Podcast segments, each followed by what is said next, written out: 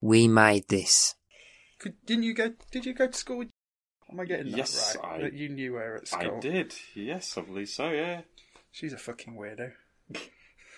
can leave that one recording. Yeah. Yeah, Gonna done make- for libel. Gonna make that public.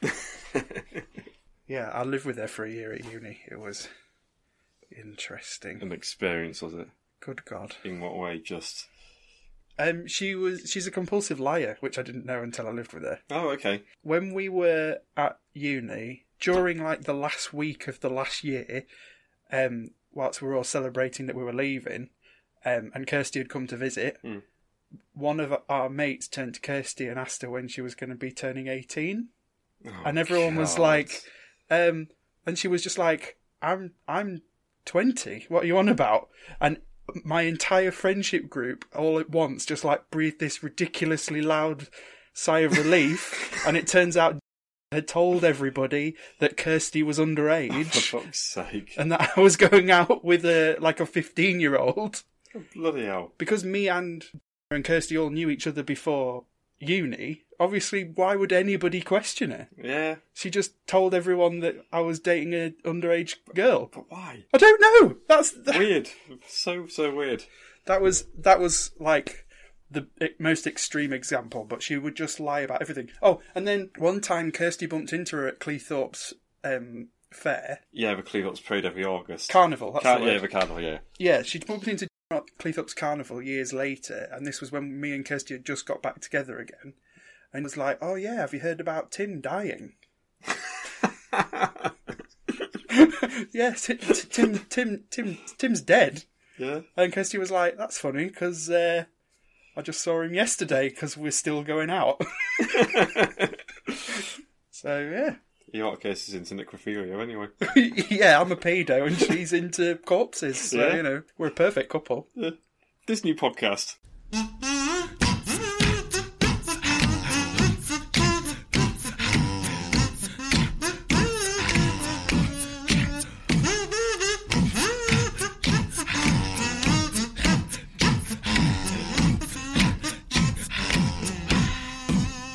I wonder what percentage of that conversation I'll be able to edit in. Yeah. you might you might to bleep out some names. I'll just ble- yeah, I'll bleep out the name and nothing else. Hello, everyone, and welcome to Without a Mouse podcast, the podcast where we watch and review the obscure and forgotten live-action Disney movies on the hunt for a hidden gem. I'm Tim, and I'm here with my co-host Big Willie Wilson. Hello. Um, how are you, Chris? Yeah, I'm doing fine. Yeah, Again, it feels like ages since I've seen you. I know it's really weird because when when did we actually record last episode? It's been three weeks. Probably three weeks. We were on such a roll. We managed three three in a row, was it? We did, yeah. And then yeah, Then I got poorly again. This time, actually, stomach bug, sort of poorly. I ended up missing the uh, your geek fan as well. you did, As a you did. result, yeah, Good good day, all all told. yeah. So We raised over seven hundred pounds. fantastic. So you got your dream of watching sixteen films in a day instead of fifteen. Yeah, it was really shit because our a few of our friends stayed specifically to get us over the seven hundred pound mark, and then they all fucked off, leaving us to our fate. and it's it's typical. We hadn't realised until we started, but um, Moana, the bonus film, is the longest of all the films we watched. Oh, is that like a genuine two-hour Well, it- sort of? well, it's not quite. It's a hundred odd minutes, so com- for a Disney film, that's long. that is too long for an animated film. Yeah. So by the uh, by the end, we were well ready to not watch Disney films anymore. we were going for uh, over twenty three hours in the end. Oof, not really. That's it. Yeah, I'm just trying to think of it, if there are any longer animated films like that. Toy Story 3, was that two hours? Oh, good That- question. that- Actually, That, I, seemed think, to go on. I liked it, but it did seem to go on. I always find Spirited Away uh, the f- you know the Miyazaki classic that everyone loves. I I do like it, but I feel like that goes on a bit too long. Hmm. I wonder how long it actually is. I don't know. No. Anyway, Well, I put my phone on flight mode now because people can they keep sending me pictures of cats and squirrels, so that's it. well, that's good. You, you're committed. I am, yes. Good. I am, yeah. To the cause. So yeah, this week Condor Man. So this was uh, technically my pick, but I was helped out by Sir Little of Dave on Twitter. So this is technically his episode. Yeah. Thank you, Sir Little of Dave. So if we don't like it, we can blame him. Fuck you, Sir Little Old Dave. Shall we? Ju- shall we just get stri stuck in? yeah, go on then. Let's go for it. No fucking about. Let's just bang on, Yeah. crack on. Well, shall we give your thoughts on Disney Plus now? Well, that's just ages of the episode if we do that. Oh yes, yeah. We've had loads of Disney updates recently, haven't we? We have, yes. Had Star Wars Celebration as well. If we wanted to get you know Yeah. into the other brands, but you're right. Every time we talk about these things, you know, it'll be another four weeks probably before this episode comes out. So what's the point? yeah. Every everyone knows. Although I am excited. You- I'm excited because the Simpsons. I'm scared for what we're going to get in the UK because of Sky. Mm, that's- We we always get fucked over over here by Sky and all their ironclad deals with everything. Yeah, but Sky is owned by Fox, which is now owned by Disney. No, uh, Sky got took over by Comcast instead, which is ABC. Oh, no, not, shit, yeah, it did, uh, didn't no, it? Not, not ABC. Or Oh, is it ABC? Which one isn't Disney? It- ABC isn't Uh, Disney. yeah, uh, ABC and all that lot. So it might change in all fairness, but Oh. considering the whole economy of Sky One is based on showing The Simpsons, I don't think we're going to give it up so easily. I don't understand how Sky One still exists or is like a thing. Well, it's the same way how any broadcast television still exists in 2019. I don't watch television at all. No, I anymore. don't. We've got Virgin, but we honestly just watch Netflix and because we have Netflix, Amazon Prime, and Disney Life. So what's the point? Yeah, basically.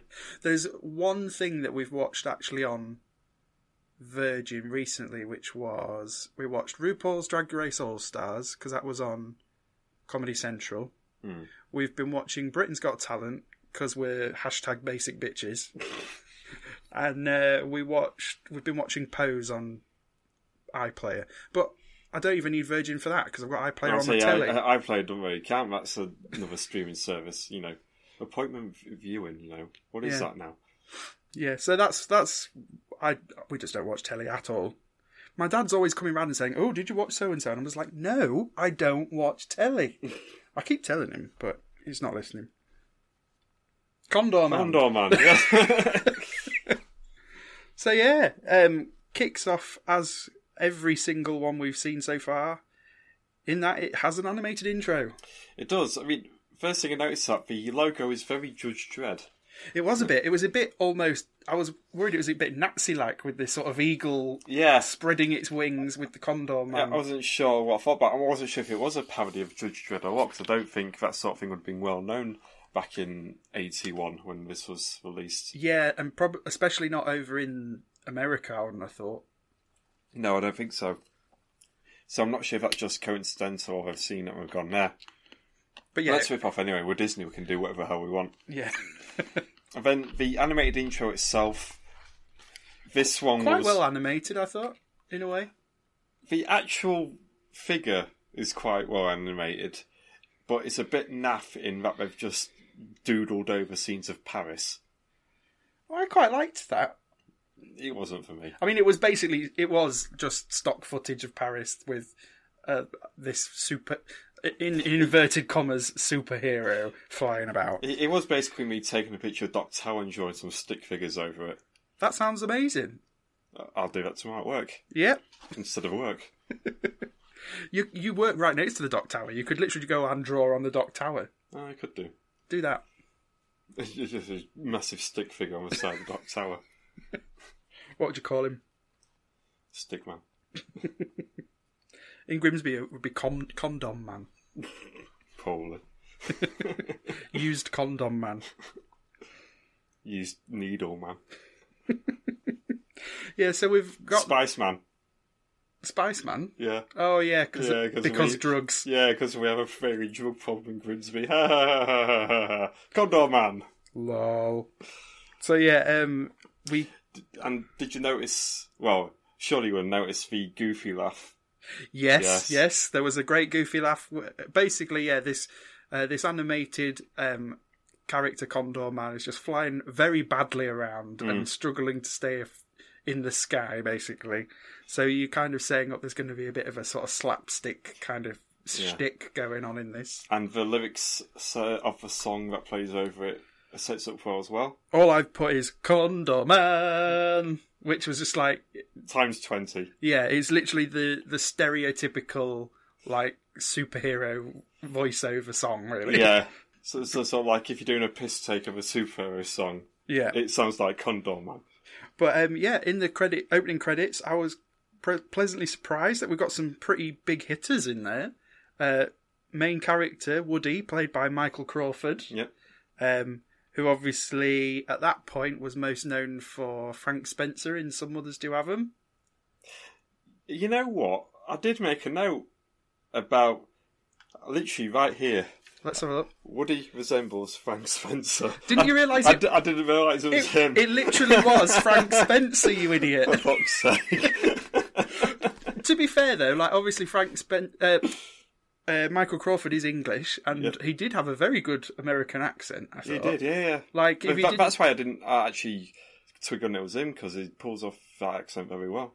yeah. So for uh, um, any listeners abroad who don't know who Frank Spencer is as a character, um, he was in this sitcom. Uh, Some mothers do have him, and uh, it was basically um, kind of a slapstick cross with a with a sitcom in Yeah. that Michael Crawford. He was a very um, sort of stupid, clumsy character. Yeah. I think, if I remember rightly, the best way to put it is if you crossed the good life with the Benny Hill show. Benny Hill, Mr. Bean, Yeah, that um, kind of yeah, thing. yeah.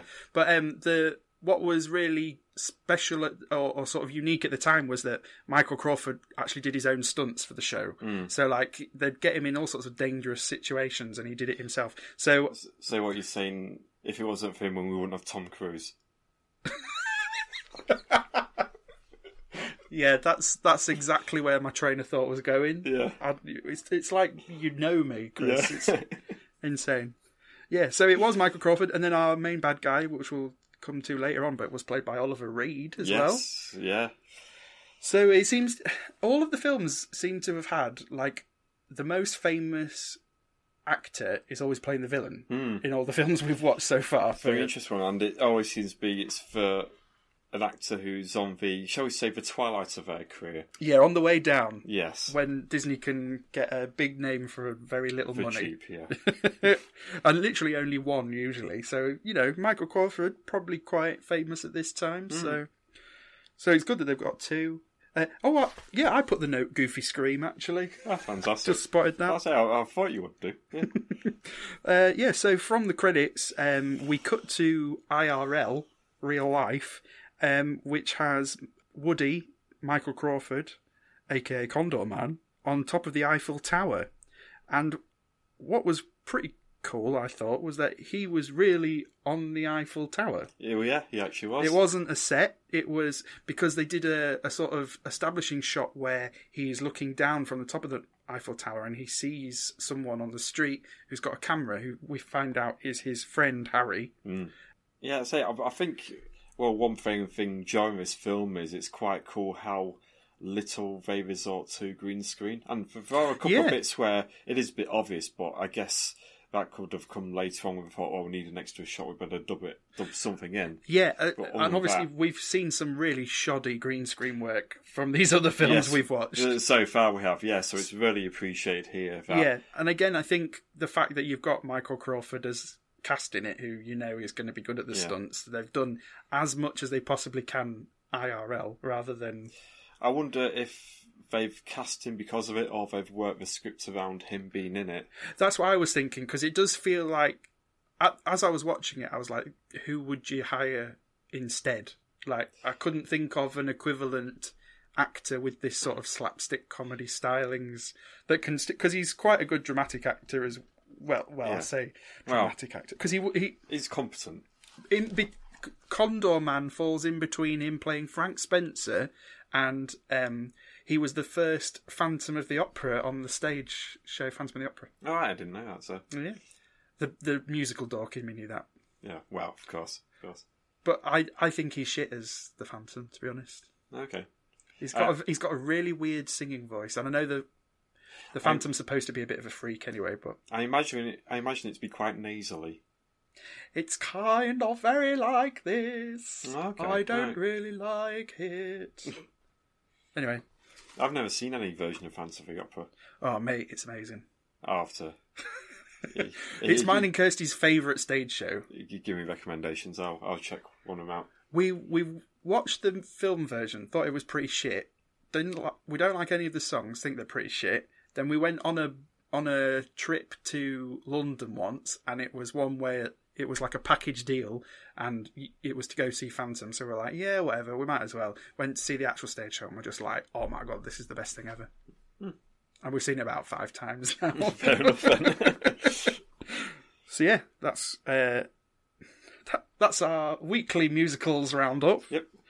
Um, Next week, cats. fuck off, cats. Is, cats is the shittest thing I've ever seen. It's basically like just internet cat videos, the musical. Like there's no, I'm in. there's no plot. It's just Fantastic. literally here's a cat. Then the next song is look here's another cat, and here's a cat, and then Is there a bit where someone uh, throws a slice of uh, processed cheese at the cat and then it reacts and it stumbles backwards because it doesn't know what the fuck's going on? that, I mean, that it would- should be. again, yeah, that would make it a lot Or, better. than it or, is. or is there a bit where someone puts a cucumber next to it? and he falls off the stage.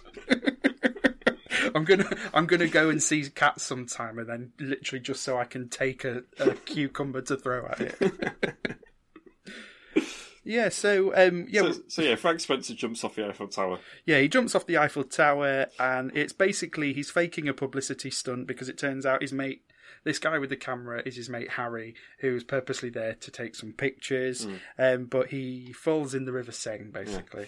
Well, I don't think it's faking publicity stunt. I think what's established quickly in the next scene is he's doing a comic book called Condor Man, Yeah. and the one rule that he has quite strictly is that Condor Man can't do anything that cannot be pulled off in real life. Yeah. So, I mean, I, I'm not Which sure I think he's he's completely missing the point of being a comic book. it is. artist, yeah, like- quite a bit. In all fairness, Now that Disney owned Marvel, they must understand that they, Yeah. that they were completely wrong with that idea. So, like I said, he, he dressed as Condor Man, he jumps off the Eiffel Tower, sort of gets a bit of flight with it using his wings, but yeah, he's into the river Seine he goes. So he, they go on about uh, this on the next scene, and he's basically a method cartoonist. yeah, that's that's a good way of putting it. Yeah, Yeah, but um, he his mate Harry, who's doing the photos for him and stuff, um, Woody kind of accuses him of being a spy. yeah. um, basically saying that you know he he must have like this amazing job and can fly around the world doing flashy things. yeah. Um, because he works for the he, CIA. yeah. he works for the CIA. Yeah. Um, and Harry's response is that I'm not a spy, I'm a file clerk, uh, which is a fucking lie because then we go straight to a shot where we find out where we see him in his work being a spy. Yep. So yeah, we go to the uh, the U.S. embassy in Paris, um, and Harry's boss um, is basically looking for a civilian to do a undercover job, and of course Harry thinks of Woody because he knows that Woody's doing all of these stunts and shit. Yep. Is this the sort of thing that would actually happen in CIA, or wouldn't they just train someone to pretend they're a civilian? You'd think so, Yeah, but you know it's a, it's a, it's a family film, isn't it, I Chris? guess so, yeah. Does it, has anyone ever really dressed up in full prosthetics as a middle, uh, you know, an old nanny to spy on his wife, ex-wife, and children? Probably, yeah. Hashtag uh, Mrs. Doubtfire. I, I thought you were about to say his own ever dressed like a superhero and scaled a building. I was going to say Fathers for Justice. yeah, yeah. This this literal example from this film is, Yeah, is- that's a Condor Man inspired Fathers for Justice. Fancy that? maybe you should maybe Woody should be writing that as a comic book because that's all based in reality. It is, yeah. Yeah. Anyway, Uh, that, that needs to make a comeback. Fathers for Justice. well, you get on with that then. I'm not even a dad. Well, get on with that then. Okay. Get out, get out of your mum's basement and find yourself a girlfriend, Chris. Okay. come, come on, Mr. Penis, along we go.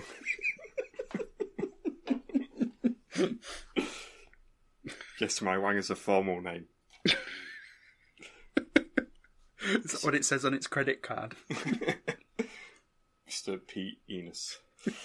so, i to the train station, and uh, so Woody's been uh, given this job, and Uh, so he decides to dress as Humphrey Bogart. Yeah, he wears. Well, no. Do you know who he dress up, dresses up as? He dresses up as Frank Spencer. in a Yeah. trench coat Yeah. because that was one of his signature looks. How was it? Yeah. Shit, so- so, I, well, I didn't really watch some of us have it, do it, so So yeah, literally as as we get to this scene, because at this point I was like, "Isn't that Frank Spencer?" And then he was wearing a trench coat, and I was like, "Defo." yeah. So they're at the station, and the plan is for him to head to Istanbul, which the note I put was. Eek, racism? yeah. Well, so, yeah, I've, I've, after considering the last episode that we did, Yeah, I was very worried that we were going to see, in Istanbul to see lots of uh, stereotypes. yeah, Um, and to be honest, we kind of do, but it's it, the setting is very stereotypical. Yeah, it could be a lot worse, as we've already seen. as as witnessing one uh, the, one of the dinosaurs is missing, it can be this time because it got to Turkey. Of course, it's a Turkish restaurant we go to, Yeah, so the which first. is lazy but not criminally bad. Yeah, so basically the place where he's going to go to. Um, we n- we never hear beforehand what the plan is, but basically he's got to um, Is- drop off a parcel. Basically, Yeah, isn't he? he's got a briefcase. There's papers inside. It give the papers over that uh, to a what we assume is another spy. yeah. That is it. Um, but so yeah, we go into this uh, Turkish restaurant. It's uh, very exotic looking, sort of stereotypical, sort of um, foreign restaurant. Yeah, basically.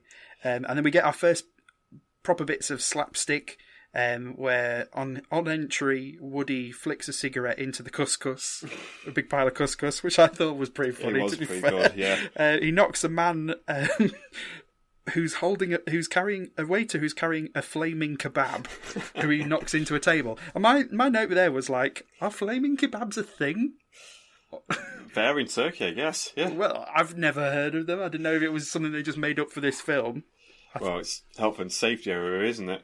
That bloody health and safety. You can't even have our food on Ugh. fire. Bloody Nora. Yeah. Health and Oh, safety gone mad. Isn't it at this point where they sort of threaten to stab him just for tripping him up? And, Yeah. Um, but then he ends up stumbling into Natalia. Yes, so the other agent, he literally falls over her. Yeah. um, and he, he basically, to impress her, even though he is a civilian, he tells her that he's a, a spy because he fancies her straight away. There's instant love. Oh, there. yeah, there's instant hubba hubba hubba sort of thing going on. yeah. Aruga. Arrgh! Oh, yeah, that kind of stick. I, I mean, I will say at this point because spoiler is a bit of a turnaround, but up to this point, so about fifteen minutes in, I really don't like Woody. I'm Right, not okay. sure he. f- I'm not sure at, up to this point specifically if he's a bit ill A bit ill. mentally Right. because he's, because he's very serious and then he's suddenly not serious. he- he's very he's very uh, consumed by his own character, his own creation, this uh, Condor Man. Yes. The next thing he comes out with to Natalia is he's actually an agent called Condor Man, Yeah. and but the way he acts, it's as though Woody is just the persona for him, Right, okay. I see what you mean. and and it's a bit all over the place, and I'm not entirely sure at this point. he comes across as very sort of self-involved and very vain, narcissistic. Yes, Yeah, he's not very likable at this point. I, I don't I didn't like him at all. I think the problem with a lot of these Disney films, again, because they have to be about an hour and a half, is where another film would have a bit more character development, where we get to know Woody, Yeah. we are literally just seeing him in terms of the plot Hmm. of the film. So I get, I totally get what you mean, but he's not, li- he doesn't come across as likable at all. No, because all we know about him is he's a, a comic book artist. Probably takes his job a bit too But at this point, over the top. Yeah, but at this point, I like it because because he comes across as quite pompous. Then seeing him fail uh, with all this slapstick actually lands quite well. Yes, That w- that really made me laugh quite a lot. This section. Yeah. Oh, yeah. But I'd say this next bit's actually really bloody good. Yeah. So there's Right. um, they're overheard their conversation by a Chinese agent, which thank God was played by a real Asian man. Yes.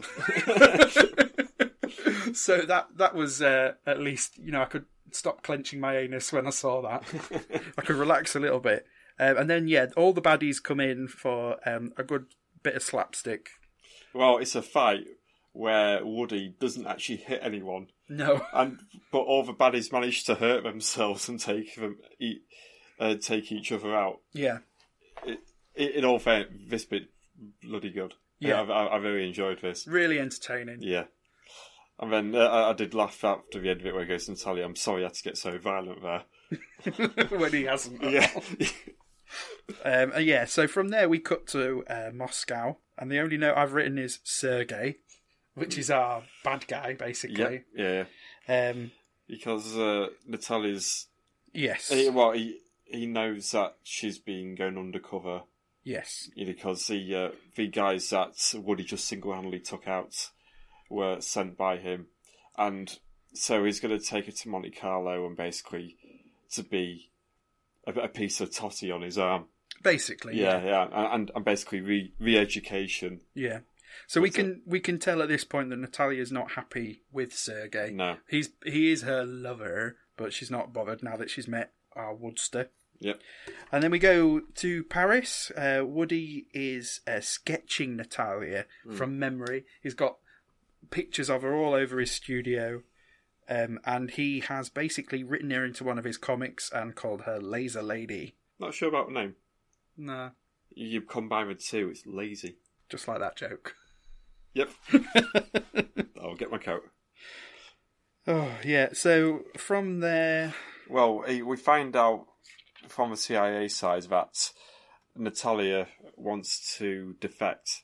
yeah, Well, we don't know yet fully that it's her, but she has p- requested specifically that the CIA agent that she came across in Turkey, yeah, uh, s- who they only know as Condor Man, is the one that helps to extract her. Yeah, so Harry's boss is really confused because he's like, "Well, we haven't got an agent called Condor Yeah. Man," and obviously Harry then has to explain that it's Woody, and uh, Woody, if, to begin with, he refuses because he's like, "Oh, it's, I'm a civilian. This is too dangerous." Uh, until he finds out that it is Natalia that's uh, he's extracting, and then Yeah. obviously he gets dead excited.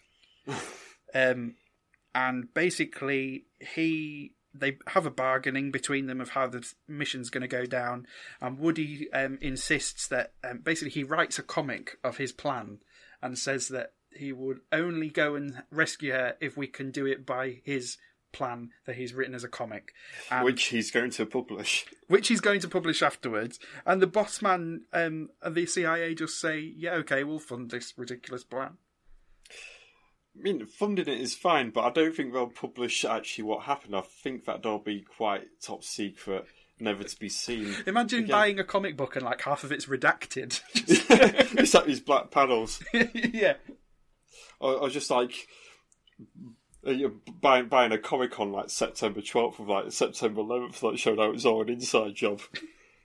It wasn't an inside job. I'm kidding. Oh, I Oh, was it? yeah, so from, from the embassy, we then go to Yugoslavia, where um, the extraction's going to take place, and we see Woody disguised as an old man um, who gets caught. Well, yeah, it's him and Natalia dressed as Well, dressed as gypsies, is what they say. I, I, I, yeah, yeah. I was gonna say I wasn't sure if I actually used the word gypsy, but again, this was a bit w- worse than the Turkish restaurant in terms of laziness. yeah, Yeah, but it. But in all fairness, it's also quite cheap just to film this scene on a field somewhere and pretend it's Yugoslavia. So yeah, I think. Uh, there's a lot of scenes. This film wants to feel like it's jet setting across the whole of Europe, Yeah. basically. But um, every time um, we only know that uh, we've changed location because of the uh, the text that comes across the screen. Yeah. Because every single scene just looks like a different field or a different hillside, so it could be any, Mm. Yeah. That's filmed it. anywhere. I wasn't sure where all the filming locations were, but I highly doubt they ever left France. Probably not. Um, so yeah, they he gets caught. Um, he's got a walking cane with him being an older man, and uh, it turns out it's very Bond-like in that it's a machine gun, Yeah, and uh, we- we get some great slapstick of him failing to use it very well, This was the- falling over with the gun, um, failing to shoot anyone, but everyone being shit scared of him. yeah. a- Again, this was really funny. Like, it's just like dozens and do- dozens of bullets and nowhere near anyone, but it just does the job anyway. Yeah, and um, they escape in uh, one of their vans, um, and then whilst they're driving along, they have a little chat. um, where he's basically trying to his typical sort of first date chat where he's trying to figure out if she's single or not, or if she's seeing anybody else. They're few and far between the scenes of good sort of action or slapstick, but they are really good. yes, they are. Yeah. And uh, I'm so glad that they got Michael Crawford for this film because it does work.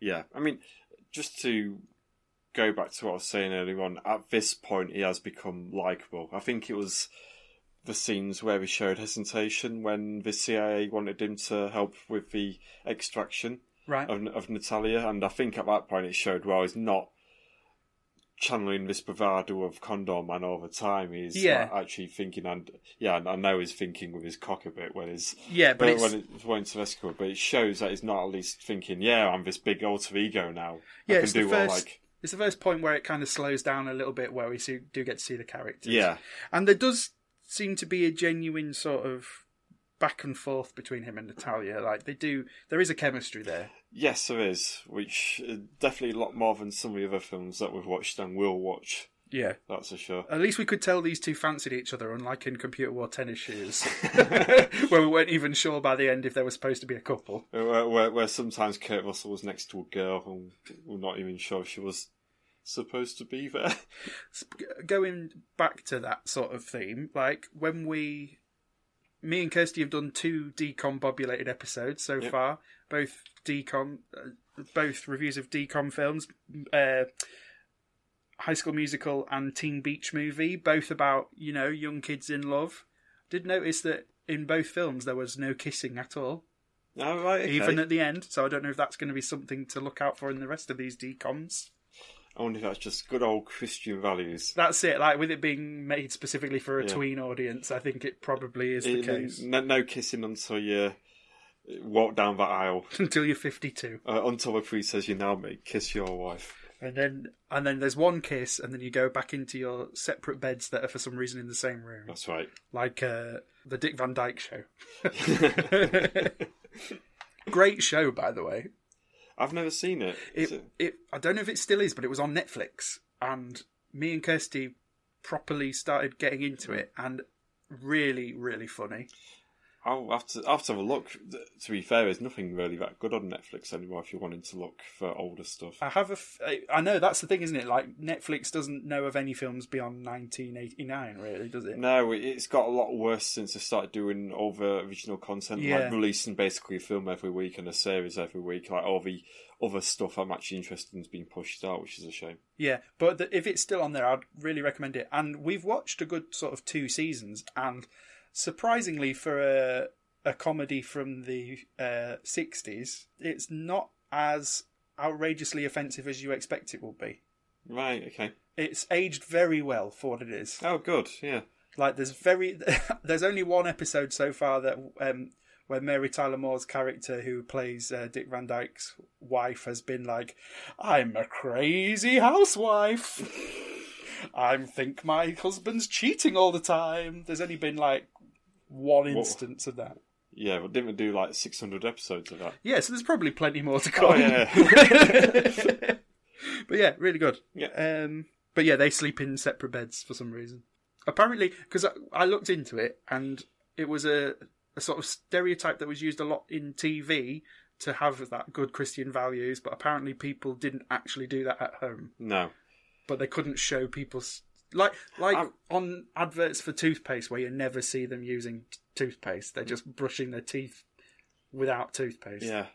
I used to think, I used to know this fact about the first couple on TV who shared a bed. What were the Flintstones, was it? Something really random like that. It might have been. Yeah. we'll look that one up.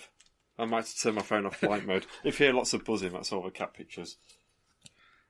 We'll, we'll, we'll, we'll, we'll- we'll go back to it because I can do I can do two things at once. You know, I can research and can also talk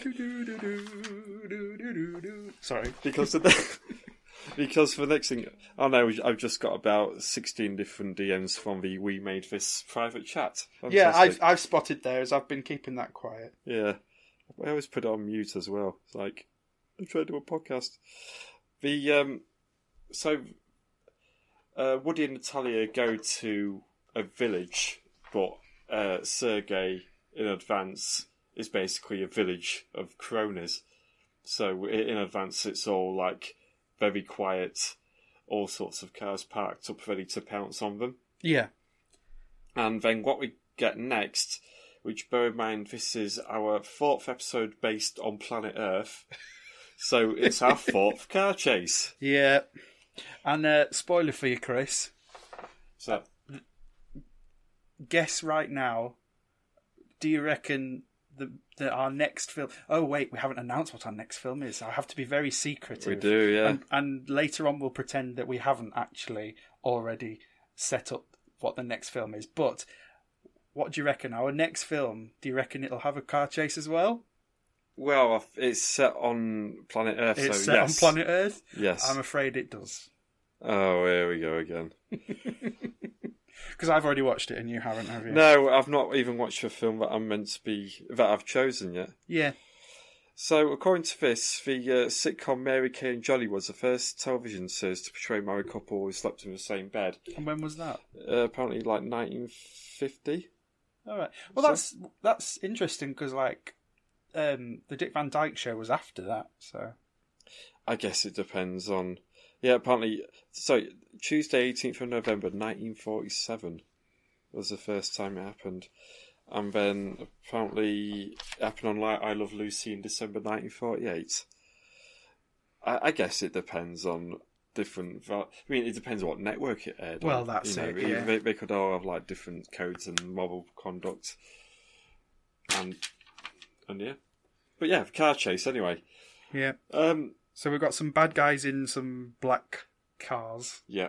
So so far so familiar, so generic. Yeah, But a again, I quite enjoy this car chase. yeah. There was um, one of the bad guys, one of um, Krokov's men, um, has a metal eyeball, Yeah. and uh, as I saw him, it made me think of the Avalanches tune, um, "Frontier Psychiatrist." Oh It yeah. was like the man with the golden eyeball. but yeah, I really um and there's this really annoying thing that happens throughout this car chase. Like it is a good car chase, but every so often it keeps wanting to establish which car is being driven by the man with the golden eyeball by him constantly lifting up his visor yeah. to show that he's got a golden eyeball and then putting it back down and carrying on. Leaning, leaning one side of his face forward ever so slightly. yeah, and it's like I don't really care who's doing what in this car chase. All No. the all the bad guys are in black cars, and Condor Man is in like this bright yellow sports car. Yeah. Um. But yeah, it's so it's trying to establish like the main bad guy is a bit weird because the whole point of this car chase is there's five of them and they seem to move in uniform. Yeah, they do some good synchronization, don't they? They do, yes. So uh, Woody fires some bullets because his car that, it, that he's got is basically a Q sort of uh, car, isn't it? With all sorts of different Yeah. functions. So, And then they basically they go from being sat in their van that they were in earlier to then the van splitting in half and this con- condor mobile flying out of it, which is pretty cool. yes, it is. Yeah, um, very Batman as well. Like you know, in the Dark Knight where he does that with the Batmobile into Oh. the Bat cycle. Oh yes, of course. It Yeah, reminded yeah. me really of that because like they even go down out of the cockpit and stuff. It was pretty cool. Yeah. But yeah, we've got um, machine guns, explosions. We've got flamethrowers. Mm. Um, and a couple of like really neat car uh, collisions as well because he tricks a couple of cars. Um, that don't like to crash into each other because yeah, it, it, he suddenly like a ramp appears when one gets in front and tries to barge into him. yeah, a ramp appears, so he drives over it. yeah. Um, we've got a couple going off a cliff a- as well, and again, all real effects. Yeah, and then as we well. get the Condor Mobile. Basically, he presses a button and a big ramp appears, like a scooping ramp at the front, and because one of the cars comes head on and he flips it and stuff. So Yeah, this was the of you know we've seen plenty of car chases in this, we've seen four car chases, and I would in rank this, as number one Yes, easily. by a country mile. this was the only car chase that we've seen so far that I liked. Yeah. Um, And, and well, I'll say I, I'll say more than liked as well. It's one of the better car chases I've seen in film uh, quite recently.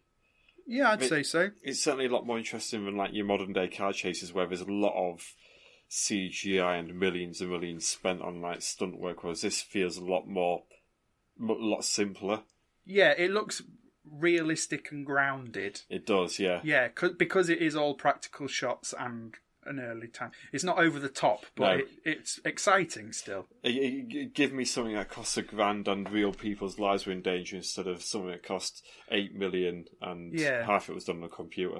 And I think as well with um, when a car chase is over the top and things are flying around and you know in ways that cars shouldn't be happening, they do, as an audience there's, there's no stakes involved because No. you know you know you know what's going to happen. Whereas it did feel it did feel very sort of exciting because it was realistic. This is why the Fast and Furious franchise didn't work after the first one. Do you know what? I've not seen any of the Fast and Furious films past the first one.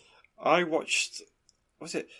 I watched five, in, uh, all all five in like one weekend before the sixth one. Was that your version of the Geekathon? Basically, yeah. The Fast and the oh, Furiothon. Further fun, maybe, but yeah, so much new metal and so much urge to just drink energy drinks. Well, that sounds perfect for you. It does, yeah. I'll say it's my kind of weekend yeah. because there's now a really terrible um, ride of it in Universal. Yeah, Universal Studios. I really want to watch all of the films because we're planning on going to Florida soon. oh yeah, So I really want to watch them just so I can go into this ride and be like, "What? Have you seen much of of this ride?" no, I've not. Basically, um, it's a simulator. So you're sitting in like a car, Hmm. uh, like a big van, and then there's CGI screens around you as like all these CGI cars are coming past with like Vin Diesel hanging out the window and stuff. Oh, well, I've been on rides like that before, like like a roller coaster sort of effect. It's basically the same thing, isn't it? But Yeah, lot- but lot more considering- screens. Considering it's 2019 and it's like Yeah. apparently the effects are just so bad. are they? Yeah, it only it only opened last year and everyone's already like over it. like yeah, I you bet. can get on within like five minutes or something daft like that. yeah, So I really want to know everything about it so I can know how bad it is in context. I can only really see if that ever worked. If like when I went to New York five years ago now, bloody hell, um, I saw uh, a film. Well, it was like a twenty-minute sample reel of the Avengers. But like Right. a- an animated version, but all in like 4DX, so you like got the bubbles, you got your chair shaking, Yeah. all that lot. That's the only way I can imagine this Fast and Furious thing working. Well, that or um, at Epcot in Disney, they have a ride called Test Track where um, basically you're testing out. Oh, shit. Wait for that to stop going. And on Test Track, you're basically just um, testing out a fast car, th- putting it through its paces, and that goes at like, it's on a proper track and goes sort of 60 miles an hour or something daft like that. So there's no reason you couldn't do something like that and theme that to, to Fast and the Furious. Yeah. Oh, You just you just need like the voiceover of Vin Diesel. You don't need to see his face to know what's going on. Like Or I could just, you know, get my Ford Fiesta and drive down, uh, drive around Grimsby at 2 o'clock on a Friday morning. down the seafront, Down the seafront like every other fucker does. just stand stand there watching um, everybody fail to get over the speed bumps without smashing up their uh, their cars. Condor Man. Condor man. So, yeah, they, they get away, and Sergei And is Croc- very mad. Sergei Krokov is pissed. Um, and there's this brilliant line where, um, which I had to write down, which was, according to my calculations, he should land off the coast of Italy. And then they go to Italy. Like, He does explain his logic here because at this point, the comic books have started to be pu- uh, published, which is really weird. really? I, I completely missed this bit.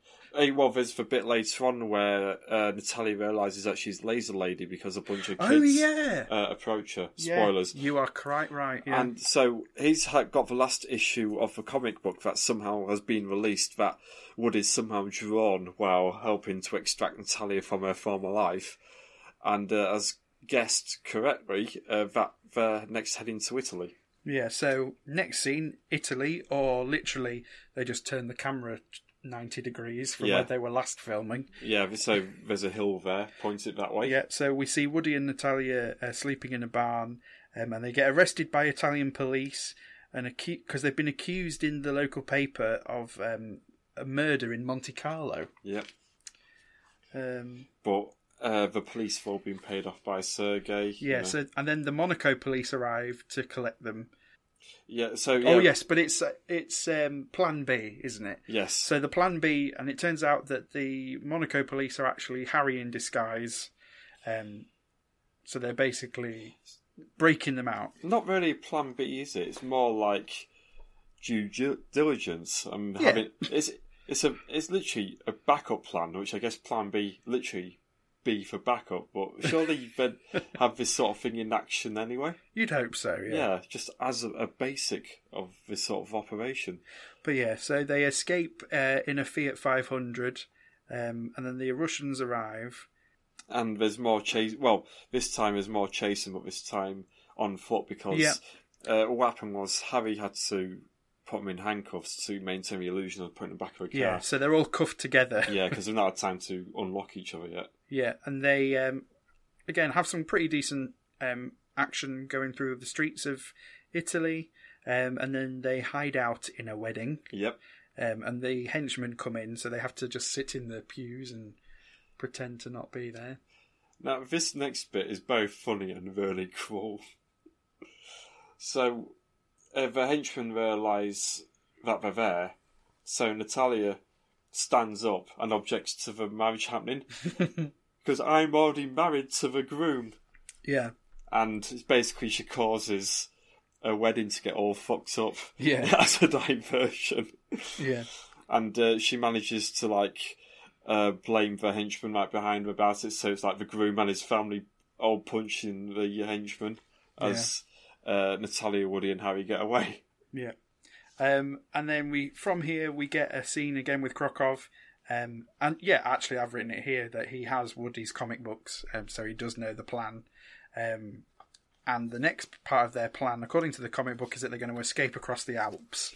And it was this point I was like, are these guys just on holiday? Like, why the fuck are they? How are they planning on getting back to the USA? They just seem to be having a jaunt all the way across Europe.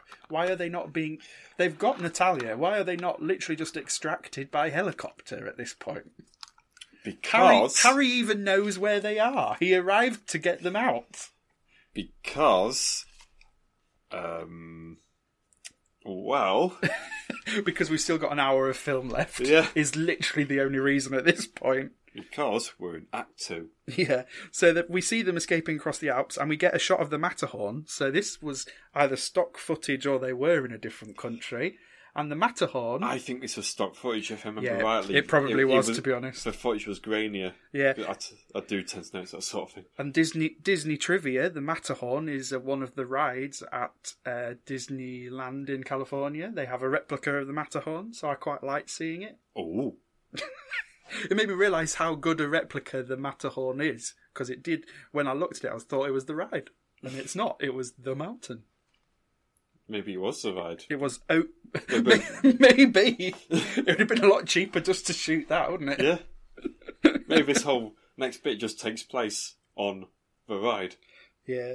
So then we see the local kids, um, as you said earlier, they they know who Natalia is and they show her, her laser lady. At least give it three months before you publish this. Fucking hell. Yeah, and so Natalia gets mad with uh, with our Condor man. Um, I mean, I don't think mad's the right word. She's just a bit upset. yeah, And then Harry explains it, explains the situation as they're walking away. Starts with all my fault, and we don't hear much more about it. and it's obviously set up to be like you know a bit more of a conflict that's going to happen and then instantly from there we get them getting nice and romantic over a meal in a restaurant and so whatever sort of conflict they were setting up is instantly diffused Yeah, I'm not sure if they did the right thing here because I think, in terms of a story they were telling, it would have got in the way.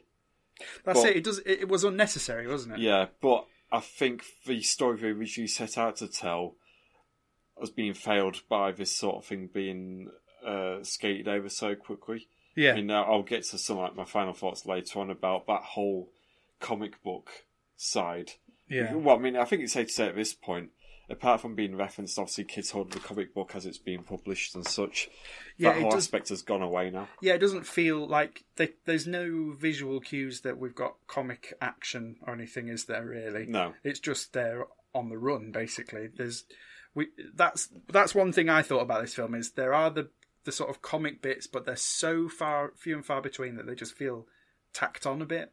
Um, I'd, I'd say so, yeah. Yeah.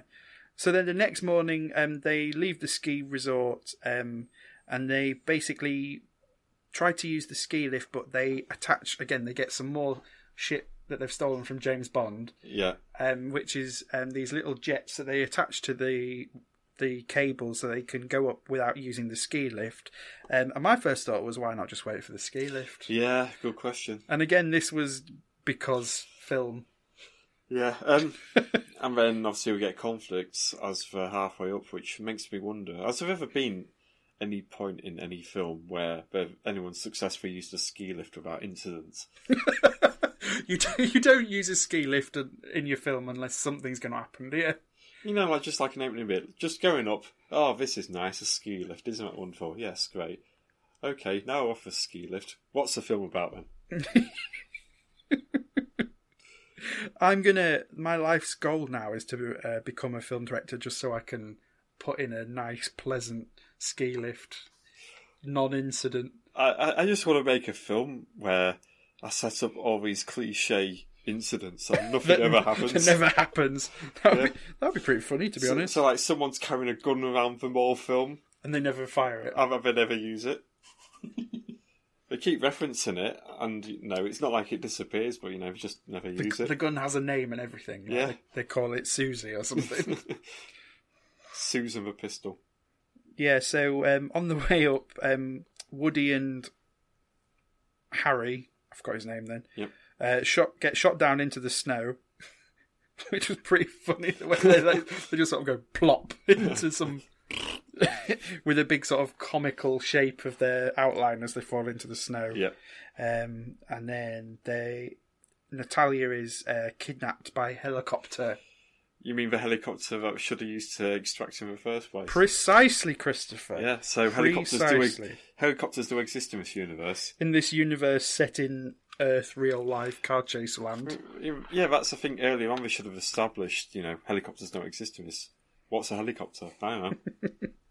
So then we get back to Krakow's pad, um, and there's lots of whining be him, between him and Natalia, um, and basic. Uh, Things are a bit frosty between them. yeah, and I've just written oil barons coming, but basically his plan is that he's gonna do some gambling. Like, Oh, you mean his little party is going to have? yeah, he's gonna have a party, and uh, there's these two Oh. oil barons that are gonna be coming.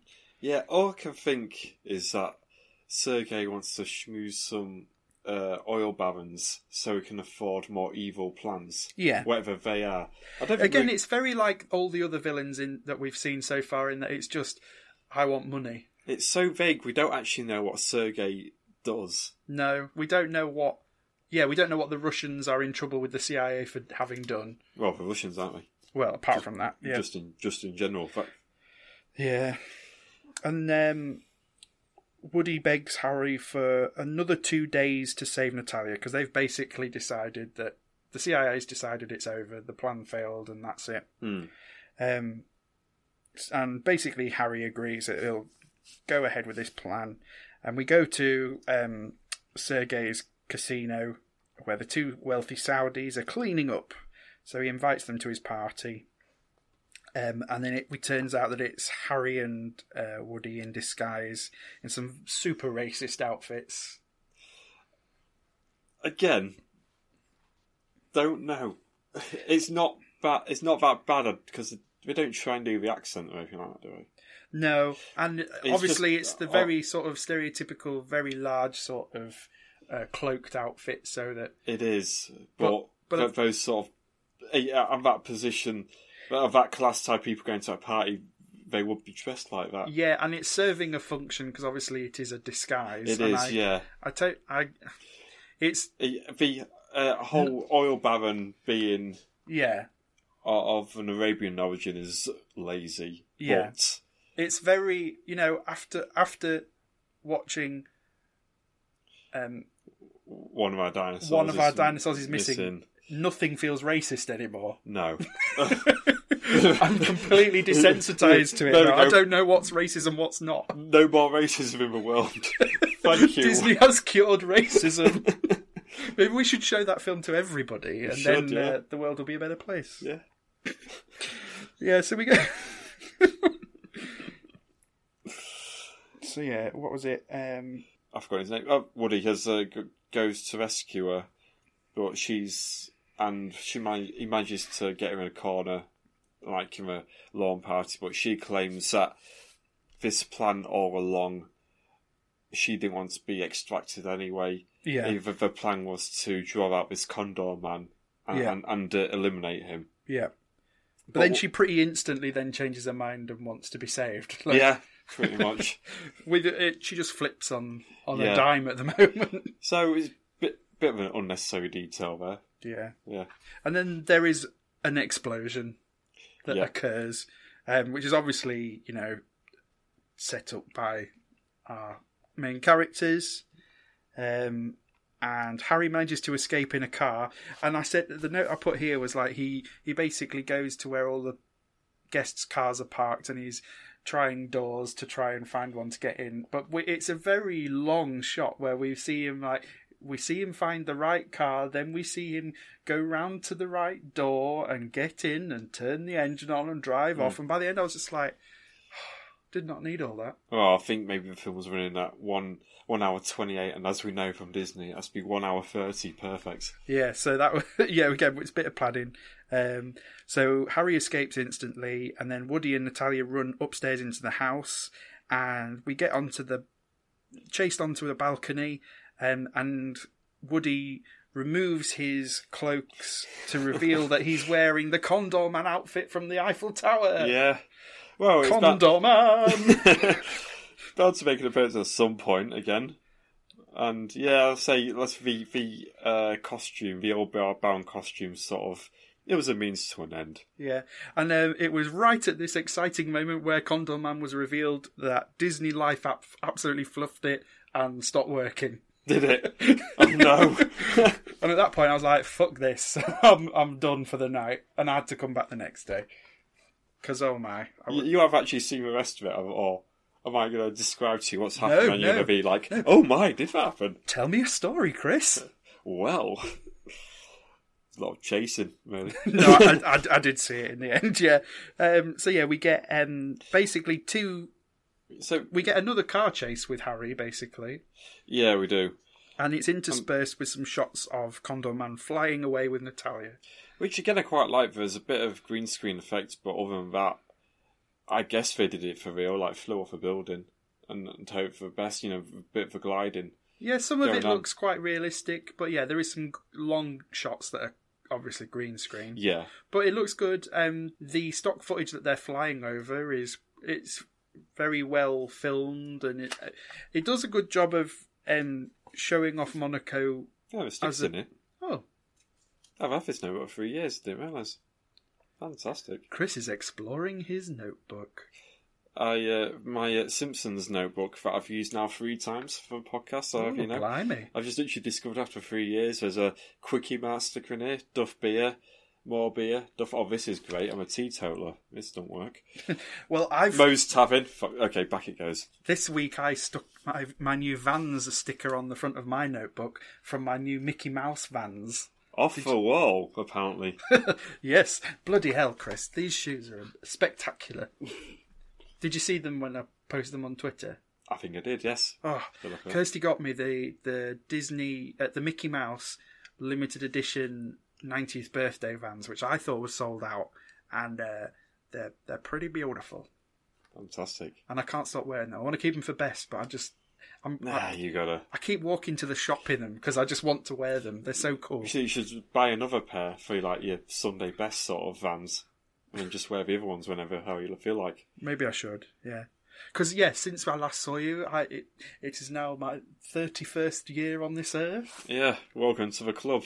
Yeah. It's a bit miserable, isn't it? What, to be honest, I Being thought 31. I thought thirty was pretty miserable. So anything's better than that. Yeah. It's hard to be young again. I had a very weird year last year. But we're settled now. Hey, Here we are. I'm not. You, 37 will be your year, Chris. Fucking hell. I've just decided. Uh, another six years of this shit. No one's making you come on this podcast. uh, yeah, so then, Condor man. yeah, so Harry drives to a dock, the docks, and uh, manages to sink his car. Yeah, th- this is a weird one. He just manages to, what, not put the handbrake on and he just rolls off the pier into the water. Yeah, Why the hell not? why not? Bit of comedy, bit of slapstick, um, and um, And then uh, Woody and Natalia fly in yeah, to join him. Um, so the three of them get onto the, the Condor boat, um, which is a bit of a speedboat, and they're pursued out to sea again with black boats matching the black cars from earlier. Yep. And again, we've got our. Um, for some reason, at the halfway point of the film, the golden eye man um, swaps the gold eye for an eye patch, and I honestly thought for ages that it was a different person.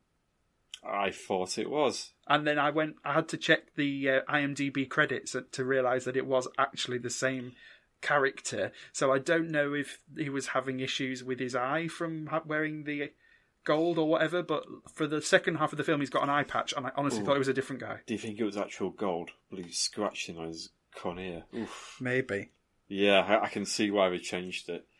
or maybe, um, as I learnt from watching our next. F- no, I can't even. I can't bring myself to talk about the next film, Chris. I can't even joke about it. Good God. You know what? There's still actually time technically for me to change the film choice because I've not seen it yet. Yeah, but I have. I want to. I'm gonna. Yeah, we- but yeah, but it's my film choice. I, I can suddenly turn around and say something else. don't you fucking dare! Because I am not having wasted all that time for you to then change the film. The next film is the new live Dumbo. No, get get lost. I'm I'm never gonna watch that film. Nah, I'm not. We, we'll literally have to have run out of every other live action Disney film that there is before Yeah. I'll watch. Lee Tim Burton. I didn't even like him at college. I honestly, my genuine take is right. Back in the day, Tim Burton um, was always shunned by Disney. Um, they didn't want to make his products, even though he knew he had a vision. Um, so he was bankrolled by other studios, got really famous, and then Disney then had him back. And it seems like to me, like Tim Burton still has a grudge against Disney because he just seems to be shitting all of their money up the wall. Like he made those Alice in Wonderland films that nobody liked. He made Dumbo, and I just feel like all of the things that he's done for Disney are just him. Tim Burton's Waste- Revenge. Yeah, I honestly think it is because all of the films that he's made, everyone's like, "Yeah, the shit. Why is he, why have Disney given him all this money?" But then for some reason, Disney keeps giving him it.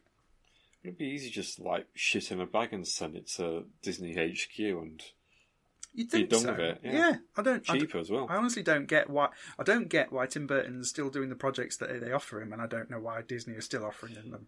The money. Well, yeah. Yeah. Anywho, that's my Tim Burton rant out of the way.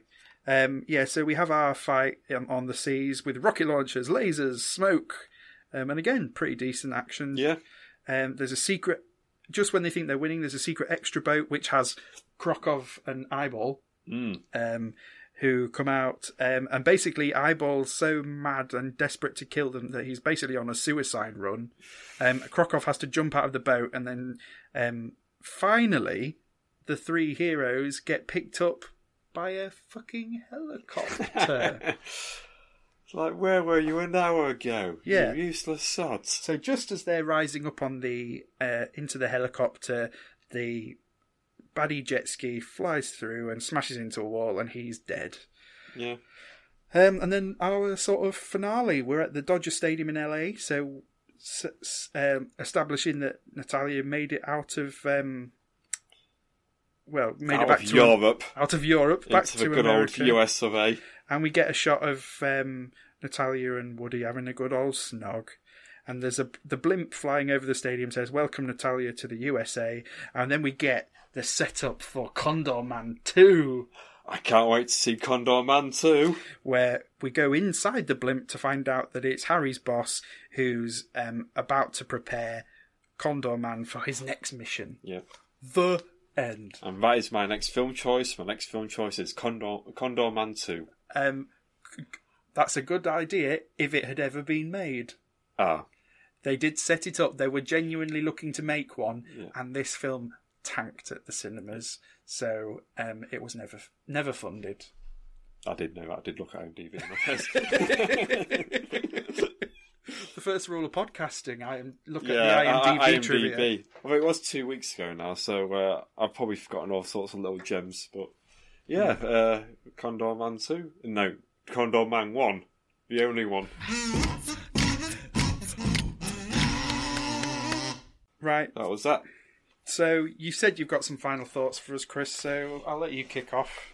Um, in all fairness, I think this is the best film we've seen so far. That's uh, my thoughts too. Yeah, um, I think it's unfortunate that they wanted they started to go in the direction of you know the comic book thing. th- This writer trying to be influenced by his own character and trying to do things in the name of Condor Man, and playing about comic book aspect more. I think it just gets dropped quite quickly Yeah. which is unfortunate on one hand, but on the other, it actually grounds Woody, and I think that really helps carry the film because, like, for the first fifteen minutes, I was thinking, "Oh bloody hell, what the fuck's Tim got me watching now?"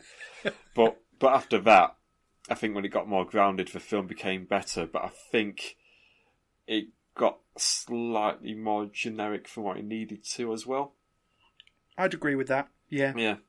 I feel like we've had a lot less to slag off about this film than other films. Yes. But that's genuinely because um, it was a lot more robust and, and competent in comparison to some of the absolute stinkers we've watched so far. yeah. Um, the stunts and special effects, uh, most enjoyable of all the films we've watched. Um, this is the first film that um, I really wouldn't mind watching again. Yeah. Same here. Um, this is. I think this is the first film where I actually laughed as well. Yeah, definitely. Yeah. I mean, I did, as I've said before, I did enjoy quite a lot of the car chase in One of Our Dinosaurs is Missing. I did laugh at how ridiculous that got by the end. But this, I've, I laughed consistently through this film. I I don't think laugh was the right word for the, that 20 minute car chase in one of the dinosaurs and missing. I think cried is probably. I was just like, like, when, when will this end? I was, I was laughing in disbelief with that whole sequence, to be honest. But yeah, um, I like the concept of Condor Man, um, but I felt like it could have been elaborated on. Like as as you said, like there are some great action beats, but they're few and far between. Yeah. And when they're not in the action, just like the whole theme of the film does fall flat. I get a feeling this is why it didn't do so well at the box office. Probably. Yeah, because uh, obviously you've already had the likes of Superman come out, and you Yeah. compare the two, and you think, well, what is Condor Man? It's not really a superhero franchise or anything like that. I think. and it's not really got enough action beats in there to call it an yeah. action film. It's a very weird in between. All of the films we've watched so far, I really think Disney during this period they had these high concept ideas. Yeah, but not the budget to back them up is the problem. I think it's a shame now that we're so obsessed with making like the like uh, shot remakes of the older animated films because I think now would be a great time to explore these Yeah. original concepts again. Things that they already own that they could have another shot at. Because I mean, as we said, for all the films we watched so far, the concepts on paper have been very decent. Oh yeah, And- and- absolutely. probably just let down by them being quite penny pinching. Yeah, Um, you know, whereas you know we don't need to see another Lion King or anything like that. it's almost like they've got one person whose job it is to come up with an i- a concept for a film, who writes like the synopsis, Yeah, who creates these really interesting ideas, but then as soon as they're greenlit, then they get like the accountant in the Yeah. basement Uh, to then write the script. Uh, well, I was going to say they're like the script editor just going, no, no, no, no, you got to be fucking kidding me, no. and, and by the end of it, you've got like a really dull film. Yeah, one thing I did like was the um, the look of Condor Man. I, my my thought was that I would really like some Condor Man merch, which I did look up, and there are some silly bits that you can get. which Okay, are quite right. good. Um, obviously, they're quite expensive, so I don't think I'll bother. Yeah. And then, actually, really randomly on Disney Life later on, we were watching one of the Toy Story shorts called Small Fry, which has loads of um, basically like a parodies of McDonald's Happy Meal toys Hmm. as characters, and one of them is a Happy Meal toy for Condor Man. Fantastic. And I, it was literally just after I'd watched it, so I was like, "Oh, that's, that's pretty weird that I've seen that." So maybe that maybe that was Condor Man too. That was where the, Perhaps so, that's yeah. where the budget ended up. So, gem hunting. How many gems are you going to give this? Now, I've been trying thinking about this because bear in mind the quality that we watched so far and what we may watch. Thinking about the sort of films we're going to do, I think this warrants an eight All right, okay, because I did genuinely enjoy it. I would watch it again, yeah. and I'm not sure if we're ever going to hit this peak again. At the rate we're going, I'm going to give it a seven and a half. oh, we're splitting it now. aren't we? Yeah, I'm going to say seven, and then like some gem dust that Yeah. was hidden in the sofa. like- fifteen out of twenty. yeah, because I, I agree. Um, I feel like personally, I'm going to start saying like if I'm giving it eight gems or more, that's something I would want to invest in the physical media of, and I'm just shy of wanting to own this on DVD. Right, okay. So I reckon, yeah, I'd watch it again st- on a streaming, but so seven and a half. Yeah, fair, fair logic. Fair. But yeah, I can totally see why you're giving it an eight. Yeah. W- uh, Will we ever hit that perfect ten? I th- there are options, but it because we we're going for more obscure sort of films, aren't we? Yeah, we're gonna have to eventually veer from the very obscure. But I, I reckon at some point, surely you then go, well, what about Mary Poppins or something like that? Yeah, Uh, well, I it's going to think- be a you know, I mean, spoiler. I mean, that's when it is a ten. You know, yeah, you know, absolutely. yeah. So it is possible to get the ten, and we know exactly where we're going to go. But I'm not sure if that's the point if we break out Mary Poppins right away. The whole idea of this podcast is I really want to find something that's a ten because it's so bad it's good. But at the moment, all of these have been so bad because they're bad. Yes, Is the problem? and I don't think we're going to get any Plan Nine from Outer Space sort of shit here because it is Disney. yeah, Uh, That's the problem I think we've got at Disney. They can penny pinch, but they're still so well refined in what they do. yeah. It's In- too it's too competent. We need it to be a bit shoddier. Yeah, say I don't think they'd accept if someone had like flying saucers or just paper plates on strings or anything like that. Yeah. they just wouldn't do it. Okay, so all that's left now is to reveal what your pick for the next episode is. And obviously, as we've mentioned, because of our weird scheduling, we, I've actually already watched it. And I haven't. So we'll pretend for a second that I don't know. Fair And enough. you can reveal to me and the listeners at home. Well, Timothy, uh, I decided that after looking on Sky Go on my computer in the Disney section um, and a quick look around all the live action stuff, I go for the one with the silliest title. And the one with the silliest title is Million Dollar Duck. Million Dollar Duck it is. Yeah? Um, Try to keep neutral for now. Oh, I did not know you were going to say that, Christopher. I hope it's about a billionaire duck who works in I mean, real estate well, for one thing, I want to know why it's not just called Golden Goose. because it's a duck. Yeah, but you know, you can easily get geese. Yeah, it, it's fucking awful, Chris. Spoiler alert. Yeah, that's fine. Let's skip the next episode. It'll be all right. Yeah. Uh, so yeah, ne- come back to hear us next time, where I'll be a lot less chirpy than I am today, if that's possible. And God knows what I'll be like. Uh, You're going to need a Rob Yeoman style redemption arc after this, Chris. Oh, great! but that one didn't even start either. I'm really trying hard to like. I've spent this whole time not trying to not begrudge what I know is coming, but you know, I might really like it. I don't know. to be fair, no more so than we've already been watching. oh, okay. so yeah, um, where can people find you on Tinterweb if they are if they want to tell you off? Yeah, if you want to give me a good bollocking, I'm on Twitter at kidswol. That's W uh, S W O L. And I am at Timballs RH, and our official Twitter is without a mouse. I, want to go to bed now. Yeah. I've been every time I think about what's coming next week, I'm just like, oh, I need to lay down. Bye. Bye.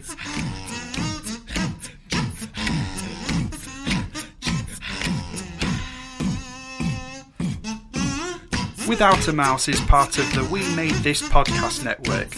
Logo by Chris House, theme tune by Ether Orr.